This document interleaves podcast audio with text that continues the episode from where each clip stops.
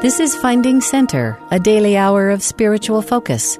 Today on Finding Center, the theme is leadership mindset. In the first half, Sheri L. Dew shares her address, You Were Born to Lead, You Were Born for Glory. Then in the second half, Hugh Nibley speaks on leaders and managers. Two Christmases ago, I went out to my car one evening to find the passenger window smashed and my briefcase stolen with everything in it money, credit cards, all of my ID, including the passport that had taken me to 50 countries, and many irreplaceable documents. I was absolutely beside myself. Hoping the thieves had stolen the money and discarded everything else, a friend and I spent all night prowling through area dumpsters, hoping to find something but nothing. The next day, I began the tedious process of replacing the contents. Suffice it to say, the whole ordeal was a pain. Well, then, unexpectedly, two mornings later, my phone rang at 3 a.m. It was a church operator. Sister Dew, did you lose a briefcase? Yes. I have a man on the line who says he found it in a dumpster behind a bar. Been to any bars lately, Sister Dew? Laughing at her own joke, she connected me with this man whose pickup had been robbed that night, and he had spent the night going through dumpsters. In one dumpster, he had found a briefcase, my briefcase. When I asked how he had tracked me down so quickly, he said, Well, when I looked inside the briefcase and saw that Mormon recommendation, I knew this must be important. He was referring to my temple recommend. He had then called the church number where the operator knew how to reach me. The phrase Mormon recommendation instantly reminded me of Mormon's tender words to his son Moroni. Quote, I recommend thee unto God, and I trust in Christ that thou wilt be saved. Unquote. I have often pondered these words and wondered what it would mean to be recommended to God. But in essence, every time we qualify for a temple recommend, our priesthood leaders are doing just that. On the subject of recommendation, however, there is another dimension to consider. For God our Father and His Son Jesus Christ, with their perfect foreknowledge, already recommended every one of you to fill your mortal probation during the most decisive period in the history of the world. You're here now because you were elected to be here now. This is not new news. You have been told countless times that you are a chosen generation, reserved for the latter part of the latter days. Just two months ago in General Conference, President Gordon B. Hinckley said once again that, quote, you are the best generation we have ever had, unquote. It's akin to being chosen to run the last leg of a relay, where the coach always positions his strongest runner. You were recommended to help run the last leg of the relay that began with Adam and Eve because your premortal spiritual valor indicated you would have the courage and the determination to face the world at its worst, to do combat with the evil one during his heyday, and in spite of it all, to be fearless in building the kingdom of God. You simply must understand this because you were born to lead. By virtue of who you are, the covenants you have made, and the fact that you are here now in the 11th hour, you were born to lead as mothers and fathers, because nowhere is righteous leadership more crucial than in the family, as priesthood and auxiliary leaders, as heads of communities and companies and even nations, as men and women willing to stand as witnesses of God at all times and in all things and in all places, because that's what a true leader does. You were born to lead. And in the words of Isaiah, you were born for glory. Now, the glorious but sobering truth is that in spite of your eons of premortal preparation, the days ahead will at times wrench your very heartstrings, as the prophet Joseph told the twelve. If you've hoped to passively, comfortably live out your lives, let me burst that little bubble once and for all. Now, please, do not misunderstand me. This is a magnificent time to live. A time, said President Spencer W. Kimball, when our influence can be tenfold what it might be in more tranquil times. The strongest runner wants to run the last leg of the relay. But the last days are not for the faint of heart or the spiritually out of shape. I can just about promise you that there will be days when you feel defeated, exhausted, and beat up by life's whiplash. People you love will disappoint you, and you will disappoint them. You'll probably struggle with some kind of mortal appetite. Some days it will feel as though the veil between heaven and earth is made of reinforced concrete. And you may even face a crisis of faith. In fact, you can just count on trials that will test your testimony and your faith. Now, aren't you glad I came today? Bearing such optimistic news. Actually, I am nothing if not optimistic about you. Everything about your lives is an indicator of our Father's remarkable respect, that He recommended you for now when the stakes are so high. The day when His kingdom is being established, never again to be taken from the earth, the last leg of the relay, when He needs His strongest runners. The simple fact is that our Father did not recommend Eve or Moses or Nephi or countless other magnificent exemplars for this dispensation. He recommended you and me. Do you really think that God would have left the last days to chance by sending men and women he couldn't count on? A common theme of patriarchal blessings given to men and women your age is that you were sent now because our Father's most trustworthy children would be needed in the final decisive battle for righteousness. That is who you are, and it is who you have always been. So, how will you live up to our Father's recommendation? Happily, though we must each walk through life on our own, we do not have to do it alone. Four principles explain why. First, God wants a powerful people. Second, He gives His power to those who are faithful. Third, we have a sacred obligation to seek after the power of God and then to use that power as He directs. And fourth, when we have the power of God with us, nothing is impossible.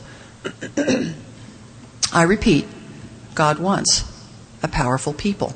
Ammon taught that, quote, a man may have great power given him from God, unquote. And Nephi prophesied that we of the latter days would be, quote, armed with the power of God in great glory, unquote. There are many evidences that God does indeed want a powerful people. This is one reason that at baptism we become eligible to receive the gift of the Holy Ghost and the privilege of constant access to the third member of the Godhead. This is one reason that 12 year old boys may be ordained to the Aaronic priesthood which holds the key of the ministering of angels. This is one reason every worthy adult may go to the temple from which he or she emerges surrounded and protected by God's power. God wants a powerful people. No one better understands than he that Satan is real and that he has power.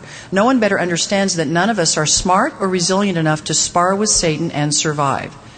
Satan is a snake. I hate snakes. I'm terrified of snakes. Please don't anybody send me some little snake as some prank. Seriously, I just hate them. Well, a few years ago, I was while visiting the Philippines with its lush green countryside. I asked a Filipino mission president if there were many snakes in his country. His answer was classic. Where there is grass, there is snake. Meaning, they were everywhere. By the same token, Satan is everywhere today. Where there is any kind of dishonesty, immorality, contention, and addiction, there is Satan. He is in blatant sin, he is in subtle deception. Stay away from him. He is a roaring lion who walketh about seeking whom he may devour, and he will devour you unless you put on the whole armor or power of God. For the power of God is stronger than the power of Satan. Indeed, the power of God and the power of Satan are as different as night and day. Satan's power is temporary and will end. In fact, he's almost out of time. God's power is absolute and endless. Satan uses his power to destroy and damn. God uses his power to bless, sanctify, and exalt. Satan's arrogance blinds him. God is all seeing and all knowing. Satan abandons those he spiritually maims, while God will make all of his faithful children joint heirs with Christ. There's only one thing the power of God and the power of Satan have in common. Neither can influence us unless we allow them to. The devil can't make us do anything. Said the prophet Joseph, quote, Satan cannot seduce us by his enticements unless we in our hearts consent and yield, unquote. On the other hand, while God could manipulate us, he never has, and he never will. We are free to choose eternal life through the great mediator of all men, or to choose captivity and death according to the power of the devil. In short, the kind of power operating and influencing our lives is entirely up to us.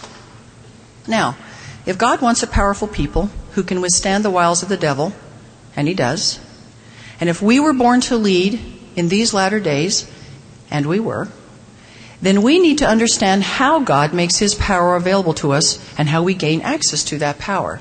Let's review five ways that God makes His power available. Number one, there is power in the Word of God. Alma and the sons of Mosiah learned that the preaching of the Word, meaning the gospel of Jesus Christ, has a more powerful effect upon the minds of the people than anything else.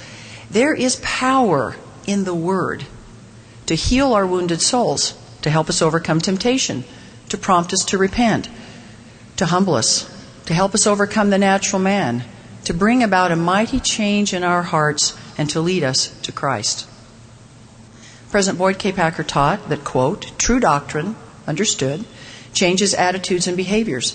The study of the doctrines of the gospel will improve behavior quicker than a study of behavior will improve behavior, unquote. In other words, the Word of God can transform us I have a lifelong friend whose teenage tampering with pornography evolved into a deadly addiction. And for rules and for years it has ruled him and ravaged his marriage. Frankly, I had lost hope that he would ever really change. And then about a year ago, a remarkable sequence of events began to unfold. He began reading the scriptures for the first time since his mission. The Word of God pierced his heart, and he knew he had to repent which involved heart wrenching confessions and subsequent excommunication from the church. Now he is in the process of working his way back by immersing himself in the gospel as never before. He wrote me this recently, quote, It was when I began to study the gospel that I realized I had been under Satan's power for years. When I finally got on my knees, pleaded for help to change, and surrendered my sins to the Lord, my world turned upside down. This past year has been a crash course in the ways of God and His Son. It has been the most difficult but wonderful year of my life. I wish I could tell everyone who is in a situation like I was to not be afraid to surrender to the Lord. They will find joy like never before in His atonement. They will feel the Father wrap His arms around them. They will discover there is power in the gospel to really change. Unquote. Some may be skeptical about this man's transformation, believing that once addicted, always addicted. But that is just not true. The gospel has the power to cleanse and make new because the word is quick and powerful. It divides asunder all the cunning of the devil and it leads the man of Christ home. The atonement is real. My friend is evidence of that. His great change is the change that comes with conversion. Do you know what we believe? Do you know there is power in the doctrine of Christ to change and to overcome weakness? Do you realize the scriptures contain the answer to every life dilemma? A casual understanding of the gospel will not sustain you through the days ahead, which is why it is imperative that you immerse yourself in the Word of God. This spring, I spent two weeks at the United Nations as a White House delegate to an international commission. As I listened to women from around the world debate complex social problems, I didn't hear them raise one issue that couldn't be solved by living the gospel. Not one. There is power in the Word of God. Number two, there is power in the gift of the Holy Ghost. The gift of the Holy Ghost is a gift of power.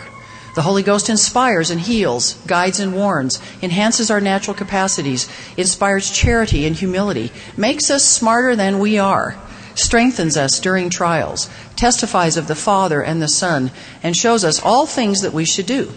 No wonder President Hinckley has said that there is no greater blessing that can come into our lives than the companionship of the Holy Spirit. Unquote. Because the Holy Ghost will show us everything we should do, it only makes sense to learn how He communicates, or to learn the language of revelation. Our challenge is not getting the Lord to speak to us, our challenge is understanding what He has to say. I remember a time when I was desperate for guidance on a crucial decision. I had fasted and prayed and been to the temple many times, but the answer was not clear to me. In frustration, I told a trusted friend that I just could not get an answer. He responded simply, Have you ever asked the Lord to teach you how He communicates with you? Well, I hadn't, but I began to pray that very day that He would. Not long thereafter, while I was reading about Nephi building that ship of his, I couldn't help but notice how clearly he understood the Lord's instructions. With that, I began to hunt for scriptural evidences of direct communication between God and man. At every one, I made a little red X in the margin of my scriptures.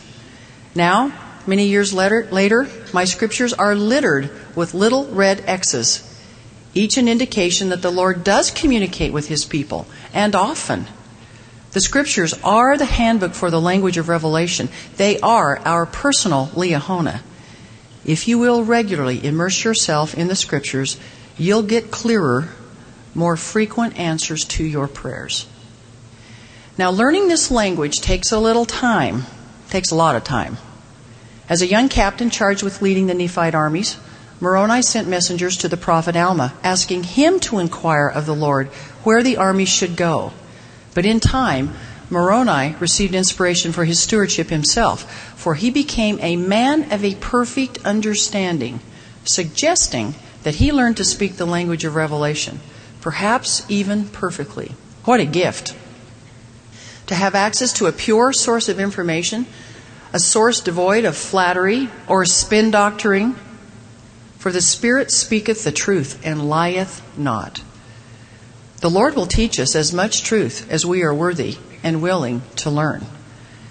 For as Elder Bruce R. McConkie taught, quote, there is no limit to the revelation we may receive, unquote. Having the Holy Ghost as our constant guide and protector is essential to latter day leadership for the gift of the Holy Ghost is a gift of power. Number three, there is power in the priesthood. By very definition, priesthood power is the power and authority of God, delegated to men on earth. Those who hold the priesthood have the right to say what the Lord would say if he were here. Whatever they bind on earth is bound in heaven. Because the priesthood was restored, we have access to ordinances baptism and confirmation, sealings and healings and blessings, miracles and the ministering of angels. Indeed, the keys of all the spiritual blessings of the church are available through the power and authority of the Melchizedek priesthood. There is power in ordinances. All who are baptized and receive the Holy Ghost are eligible to speak the words of Christ and to qualify for eternal life. Those who are endowed with power in the house of the Lord need never face the adversary alone. Couples worthy to be sealed at an altar in that holy house are gifted with power. The power of the priesthood heals, protects, and inoculates every righteous man and woman against the powers of darkness. I'll never forget an experience in Cali, Colombia. After a long evening of meetings, the presiding officer asked the congregation to remain seated while we departed. But upon the final amen, several dozen priesthood leaders jumped to their feet and formed two lines, creating a pathway from the chapel outside to a waiting van. As we walked through this sheltered passageway, where priesthood leaders symbolized priesthood power, I was deeply moved by the metaphor. For it is the power of the priesthood that marks, clears, and protects the path leading to eternal life.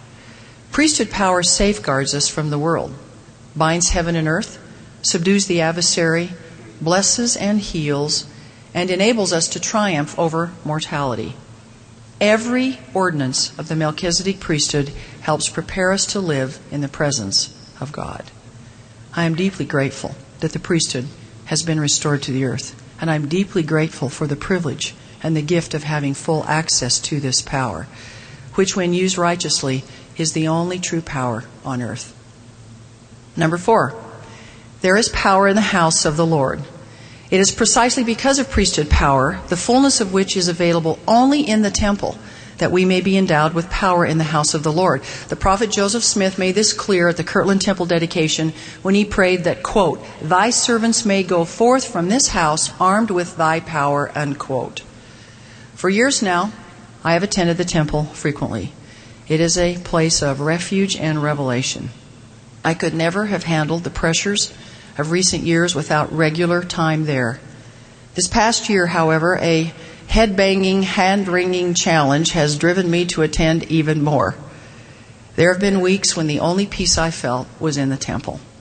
Even still, about six months ago, I was reading in the scriptures and nine words from 1 Nephi leaped off the page. And I, Nephi, did go into the mount oft. Instantly I knew that I needed to spend even more time in the temple. So I have. The results, frankly, haven't been quite what I expected. I expected miraculous solutions to my problems. While I have received help with the challenge that I referred to earlier, it seems that the Lord simply needed me to be in the temple more, where it is easier to learn certain things. That was apparently Nephi's experience as well, for as he went into the Mount oft, the Lord showed unto him great things, undoubtedly great things of the Spirit. In the temple, we learn how to deal with Satan, how to live in the world without letting it stain us, how to fulfill our foreordained missions, and how to come into the presence of God. The best place to learn about the temple is in the temple. Our kept covenants will eventually save us, and that is power. Number five, there is power in the atonement of Jesus Christ. Until I was in my 30s, I thought the atonement was basically for sinners, meaning it allowed all of us to repent. But then I suffered a heartbreaking personal loss and began to learn that there was so much more to this sublime doctrine. My solution initially to my heartbreak was to exercise so much faith that the Lord would have to give me what I wanted. And what I wanted was a husband. Believe me, if fasting and prayer and temple attendance automatically resulted in a husband, I would have one. Well, the Lord hasn't even yet given me a husband, but He did heal my heart from that heartbreak. And in doing so, He taught me that He not only paid the price for sin, but He compensated for all of the pain we experience in life. He taught me that because of His atonement, we have access to His grace or enabling power power that frees us from sin, power to be healed emotionally, physically, and spiritually, power to loose the bands of death, power to turn weakness into strength, and power to receive salvation through faith on His name. It is because of the atonement that if we build our foundation on Christ, the devil can have no power over us. There is power in God the Father and His Son Jesus Christ, power that we may access through the Word, through the Holy Ghost, through the priesthood and through the ordinances of the holy temple. So, what then must you and I do to access this power? May I suggest three things? Number one, have faith. Faith is the first principle of the gospel because faith is a principle of power that influences, to at least some degree, the Lord's intervention in our lives. By faith, Noah built an ark and saved his posterity. Sarah gave birth when she was past age. Moses parted the Red Sea. Alma and Amulek were delivered from captivity, and the sons of Helaman were miraculously preserved. So great was the faith of the previously insecure Enoch that he spake the word of the Lord, and the earth trembled, and the mountains fled. Faith is a principle of power, which explains why President Hinckley has repeatedly declared if there is any one thing you and I need in this world, it is faith. Our prophet knows whereof he speaks. Soon after President Hinckley was called to serve as a counselor to President Spencer W. Kimball, the health of the prophet and his two other counselors failed, leaving President Hinckley to shoulder the burdens of the presidency alone. At one point, he recorded this quote, The responsibility I carry frightens me. Sometimes I could weep with concern, but there comes the assurance that the Lord put me here for his purpose and if I will be humble and seek the direction of the Holy Spirit, He will use me to accomplish His purposes. Unquote. Throughout his life, President Hinckley's practice has been to simply go forward with faith. Prophets ancient and modern stand as witnesses that the Lord will indeed use his matchless power to help us. Surely the brother of Jared's magnificent and transcendent privilege of seeing the Lord was linked to his expression of faith. Remember what he said? Quote, I know, O Lord, that thou hast all power and can do whatsoever thou wilt for the benefit of man. Therefore, touch these stones. O Lord, thou canst do this. Unquote. In this instance, as in many others, faith allowed the Lord to do not just what was asked of him, but much more.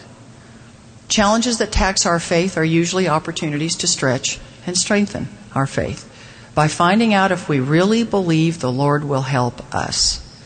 If your faith is wobbly, if you're not sure the Lord will come to your aid, experiment. Put him to the test. Even if you can only desire to believe, let this desire work in you. A great place to start to build your faith is in the scriptures. For as Jacob wrote, we search the prophets and we have many revelations. And having all these witnesses, we obtain a hope, and our faith becometh unshaken. Unshaken faith activates the power of God in our lives, for he worketh by power according to the faith of the children of men. The second thing we can do to increase our access to godly power is to repent and obey. Faith in Jesus Christ leads us to repent or turn away from sins that hold us spiritually captive and to obey, and to obey with exactness. Great power follows those who repent and obey. Lamoni's father pledged to give away all his sins to know God. Today I invite you to do the same. What favorite sin large or small, would you be willing to give away, and I mean right now, today, in order to increase your access to the power of God? Repentance is frankly just plain smart because sin makes you stupid. And it costs a lot too. Stupid meaning deaf, dumb, and blind to the ways of the Lord. Stupid because habitual sin drives the Spirit away and leaves you outside the protective influence of the Holy Ghost. Stupid because it makes you incapable of drawing upon the powers of heaven. Sin costs a lot too. It can cost time, money, peace of mind, progress, self respect, your integrity and virtue, your family, the trust of those you love, and even your church membership. Sin is just plain stupid, and the cost is off the charts. So repent now. Repent daily. If any of us want to be sanctified, repentance is not optional. Obedience, on the other hand, is a sign of pure brilliance, and its fruits are endless, one of which is happiness. The only way I know to be happy is to live the gospel. It is just not possible to sin enough to be happy. It's not possible to buy enough to be happy or to entertain or indulge yourself enough to be happy. Happiness and joy come only when you are living up to who you are. King Benjamin clearly understood this when he admonished us to consider on the blessed and happy state of those that keep the commandments of God, for they are blessed in all things. And if they hold out faithful to the end, they may dwell with God in a state of never ending happiness. Unquote. Satan no doubt bristles at this whole principle, for happiness is something that the ultimate narcissist will never experience. I have yet to meet the man or woman who is happier because he or she was dishonest, or because they were addicted to something, or because they were immoral. The Lord blessed us with covenants that keep us on the straight and narrow path because this road less traveled is actually the easier road. It is so much easier to be righteous than to sin. This summer, I was invited to speak on the subject of the family to a gathering of United Nations diplomats. I agonized over what to say to such a diverse group. In the end, I decided to just share my personal experience. I explained that my parents had taught me as a child that personal virtue was essential for a happy marriage and family, and that in my youth I had made promises to God that I would live a chaste life. I then acknowledged that I was about to turn 50, and that though I had not yet married, I had kept my promise. I then said this It hasn't always been easy to stay morally clean, but it has been far easier than the alternative. I've never spent one second worrying about an unwanted pregnancy or disease. I've never had a moment's anguish because a man used me and then discarded me. And when I do marry, I will do so without regret. So you see, I concluded, I believe a moral life is actually an easier and a happier life. I had really worried about how this sophisticated audience would respond to a message about virtue and abstinence. But much to my surprise, they leaped to their feet in applause. Not because of me, but because the Spirit had borne witness of the truth of that message and that doctrine. The happiest people I know are those who repent regularly and obey. They have increased access to the power of God. The third thing we can do to increase the power of God in our lives is to diligently seek. There is perhaps no more frequent invitation or reassuring promise in all of Scripture than this one Seek me diligently, and ye shall find me. Ask, and ye shall receive. Knock, and it shall be opened unto you. Notice that God never said, Seek me a zillion times. Beg again and again. And maybe, just maybe, if you're really lucky, I'll help you a little bit. To the contrary, the two greatest of all beings are ever ready to help us. No call waiting, no voicemail. Most of the revelations received by the prophet Joseph came after diligent and intense seeking, including this magnificent promise, quote, I the Lord delight. Have you ever thought about what it means for the Lord to delight? To honor those who serve me in righteousness. Great shall be their rewards, and eternal shall be their glory. And to them will I reveal all mysteries, and their wisdom shall be great, and their understanding reach to heaven.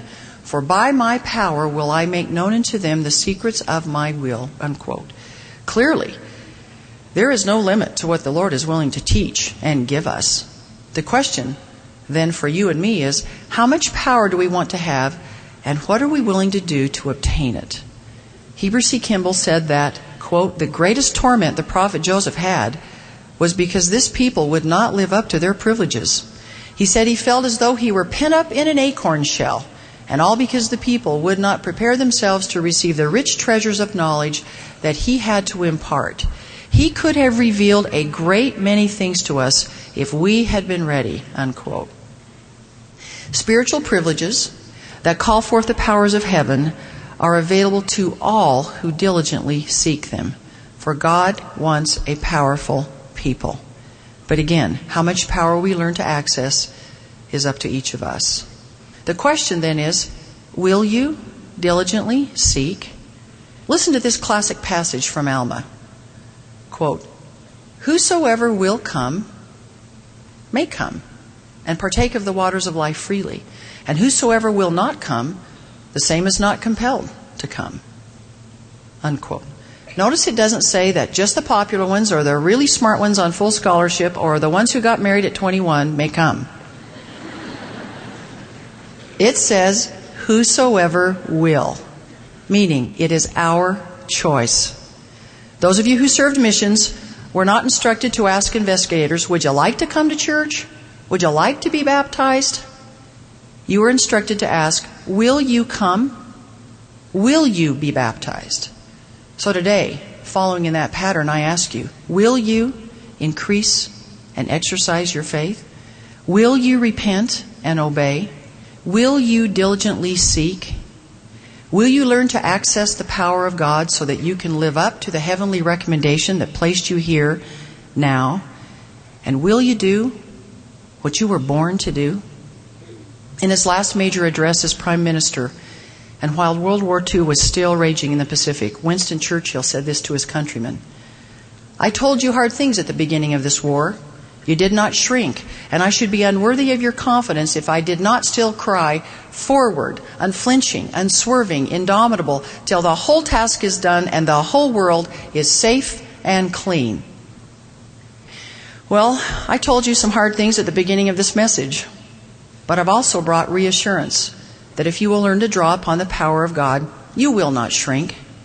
You will go forward, unflinching, unswerving, indomitable, making the world safer and cleaner until you've done everything you were born to do. For you were born to lead. You were born to help build the kingdom of God. You were born for glory. Everything you do in life should be measured against that grand standard. President Hinckley said it this way Stand strong, You can be a leader. You must be a leader in those causes for which the church stands. The adversary of all truth would put into your heart a reluctance to make an effort. Cast that fear aside and be valiant in the cause of truth and righteousness. Unquote. My dear young friends, these are our days. They are days in which a true leader wants to live. Days when opportunities to change lives and even destinies are nearly endless. You are running the anchor leg of the relay because you were born to lead. You were born for glory. In conclusion, and in the words of Moroni, I commend you to seek this Jesus, of whom the apostles and prophets have written, so that you come to experience for yourself the power in Jesus Christ to strengthen you, to sanctify you, and to help you run this leg of the relay. Don't ever underestimate the power of Jesus Christ to help you. Isaiah said it this way Hast thou not known? Hast thou not heard that the everlasting God, the creator of the ends of the earth, giveth power to the faint, and to them that have no might he increaseth strength. But they that wait upon the Lord shall renew their strength. They shall mount up with wings as eagles. They shall run and not be weary, and they shall walk and not faint. I have learned for myself that this is true. That because of our Father and His Son, we don't have to run this last strenuous leg of the relay alone.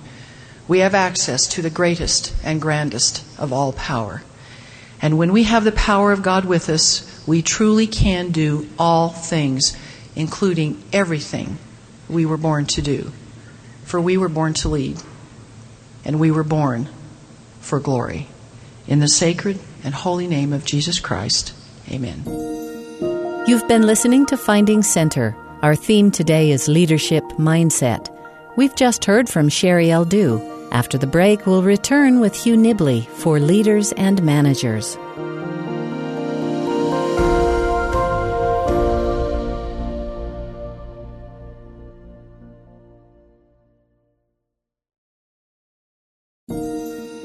This is Finding Center, a daily hour of spiritual focus.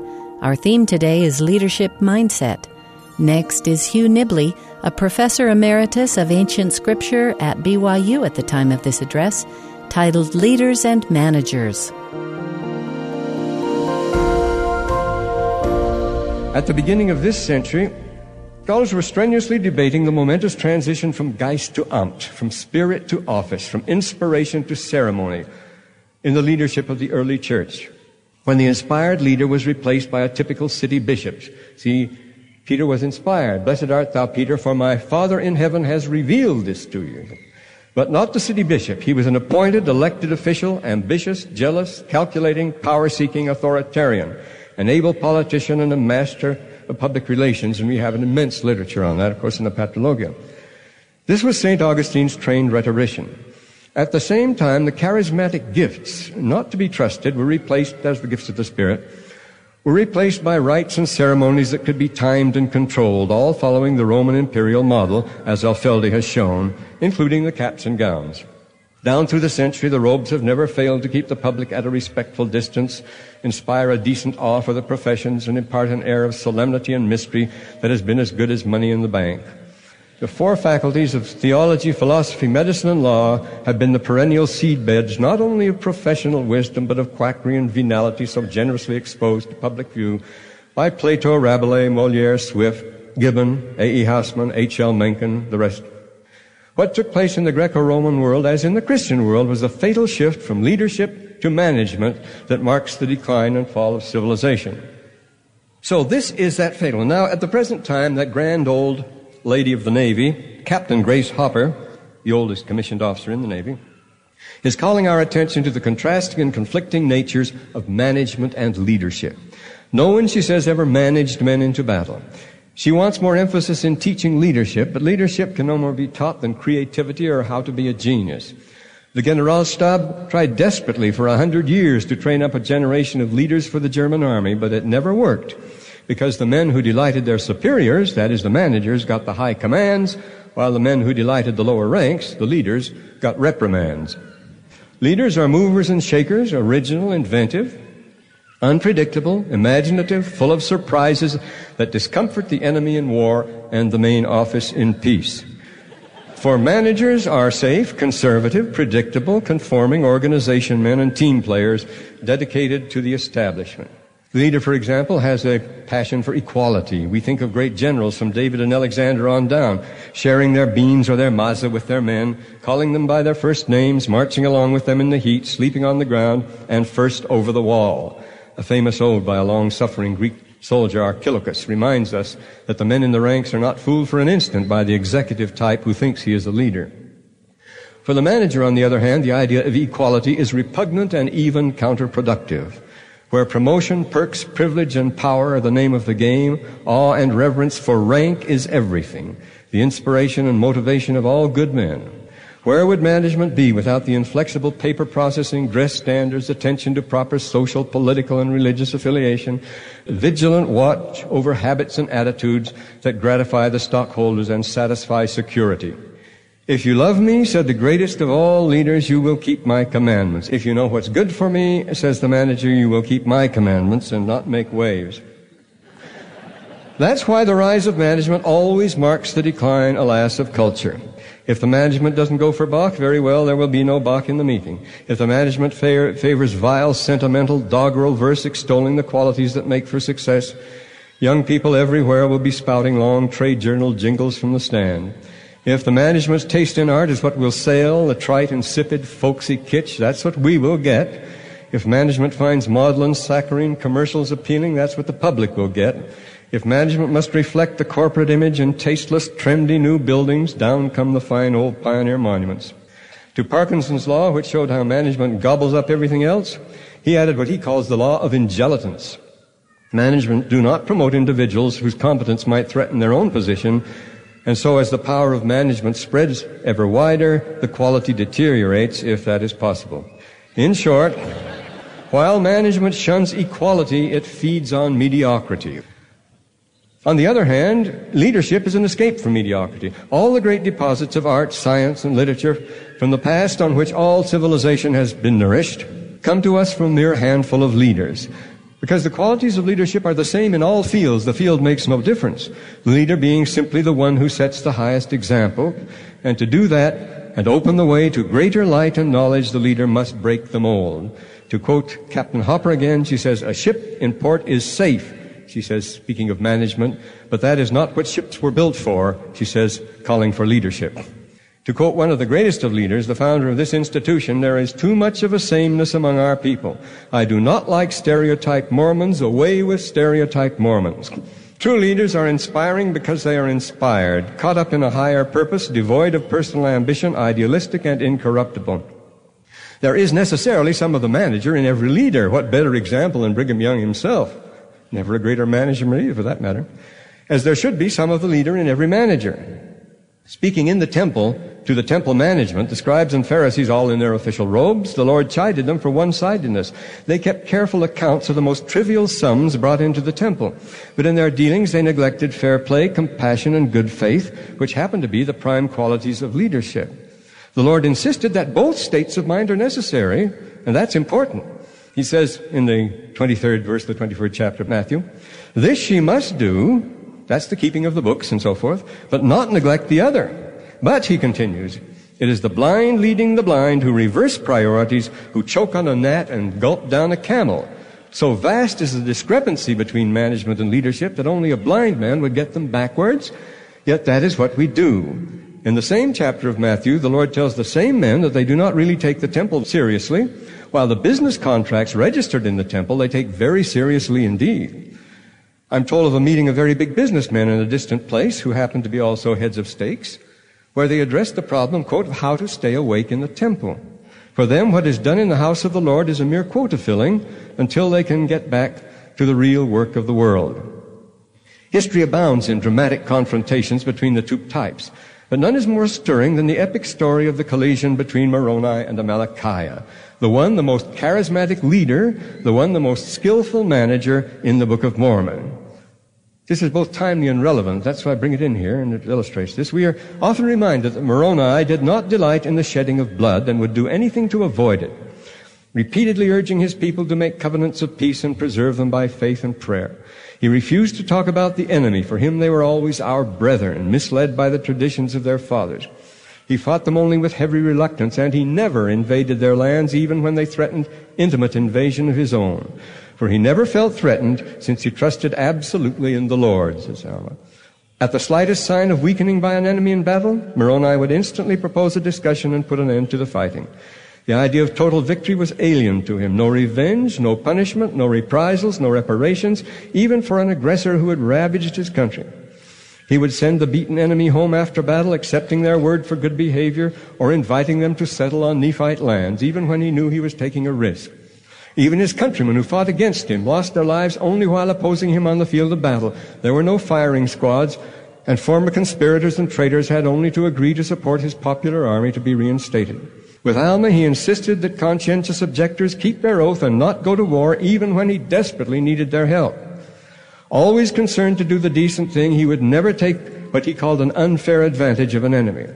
Devoid of personal ambition, the moment the war was over, quote, he yielded up the command of his armies and retired to his own house in peace. Though as a national hero, he could have had any office or honor, for his motto was, I seek not for power. And as to rank, he thought of himself only as one of the despised and outcast of Israel. If all of this sounds a bit too idealistic, may I remind you that there really have been such men in history hard as that is to imagine today. Think of Epaminondas and Alexander and Aurelian, Claudian II, Probus. There have been such men. Well, above all, Moroni was a charismatic leader, personally going about to rally the people who came running together spontaneously to his title of liberty, the banner of the poor and downtrodden of Israel, as the 14th chapter tells us. He had little patience with management and let himself get carried away and wrote tactless and angry letters to the big men sitting on their thrones in thoughtless stupor back in the capital. And when it was necessary, he bypassed the whole system, altering the management of the affairs of the Nephites, we're told, using that word, to counter Amalickiah's own managerial skill. Yet he could apologize handsomely when he learned he'd been wrong, led by his generous impulses into an exaggerated contempt for management, and he gladly shared with Pahoran the glory of the final victory, the one thing that ambitious generals jealously reserve for themselves.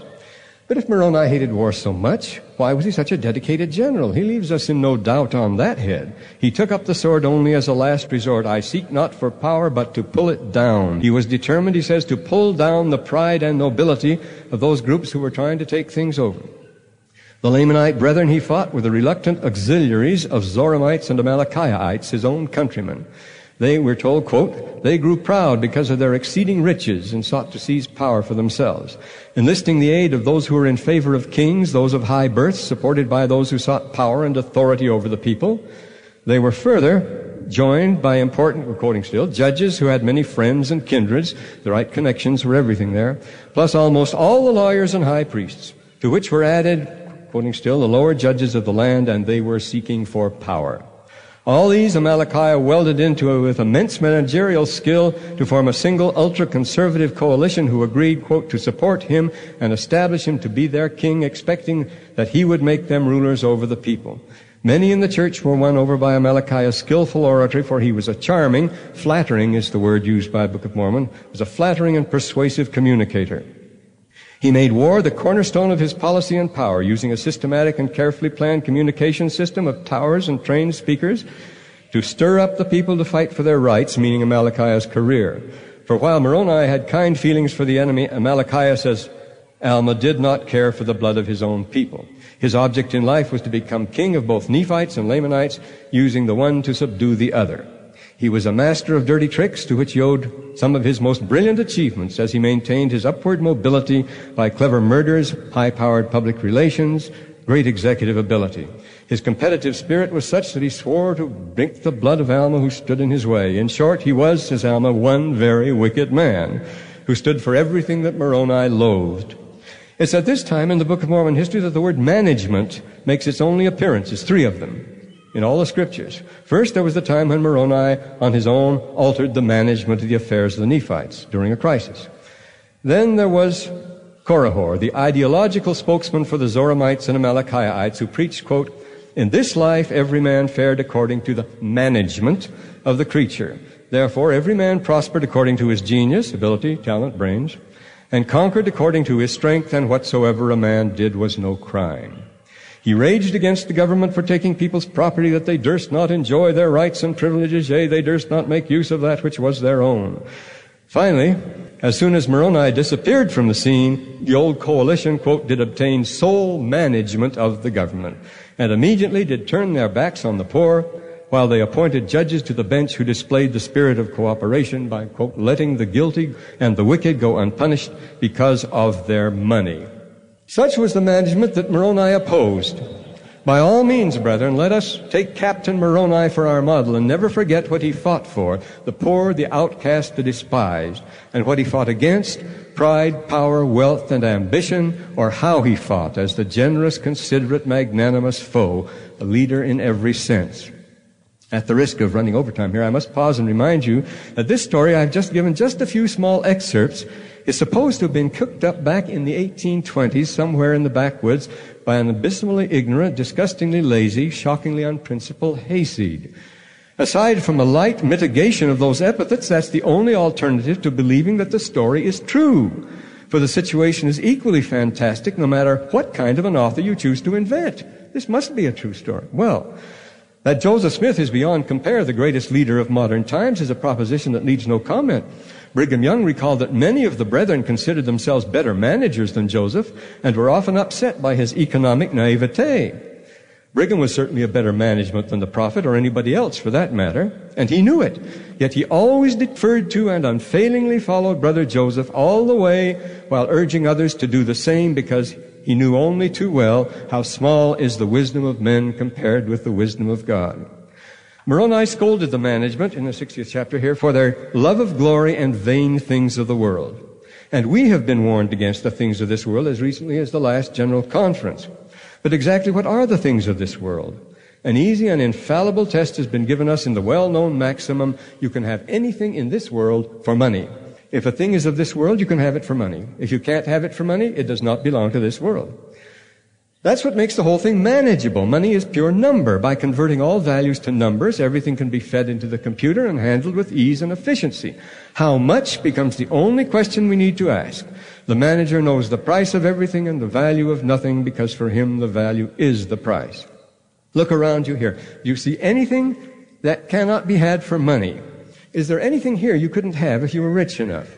Well, for one thing, you think of you detect intelligence, integrity, sobriety, zeal, character, and other such noble qualities. Don't the caps and gowns prove that? But hold on. I have always been taught that those very things which managers are looking for, they bring top prices in the marketplace. Does their value in this world mean then that they have no value in the other world? It means exactly that. Such things have no price and command no salary in Zion. You cannot bargain with them because they are as common as the once pure air around us. They're not negotiable in the kingdom because there everybody possesses all of them in full measure. And it would make as much sense to demand pay for having bones or skin as it would to collect a bonus for honesty or sobriety. It's only in our world that they are valued for their scarcity. Thy money perish with thee, said Peter to a gowned quack, Simon Magus, who sought to include the gift of God in a business transaction. The group leader of my high priest quorum is a solid and stalwart Latter-day Saint who was recently visited by a young returned missionary who came to sell him some insurance. Cashing in on his training in the mission field, the fellow assured the brother that he knew that he had the right policy for him just as he knew the gospel was true.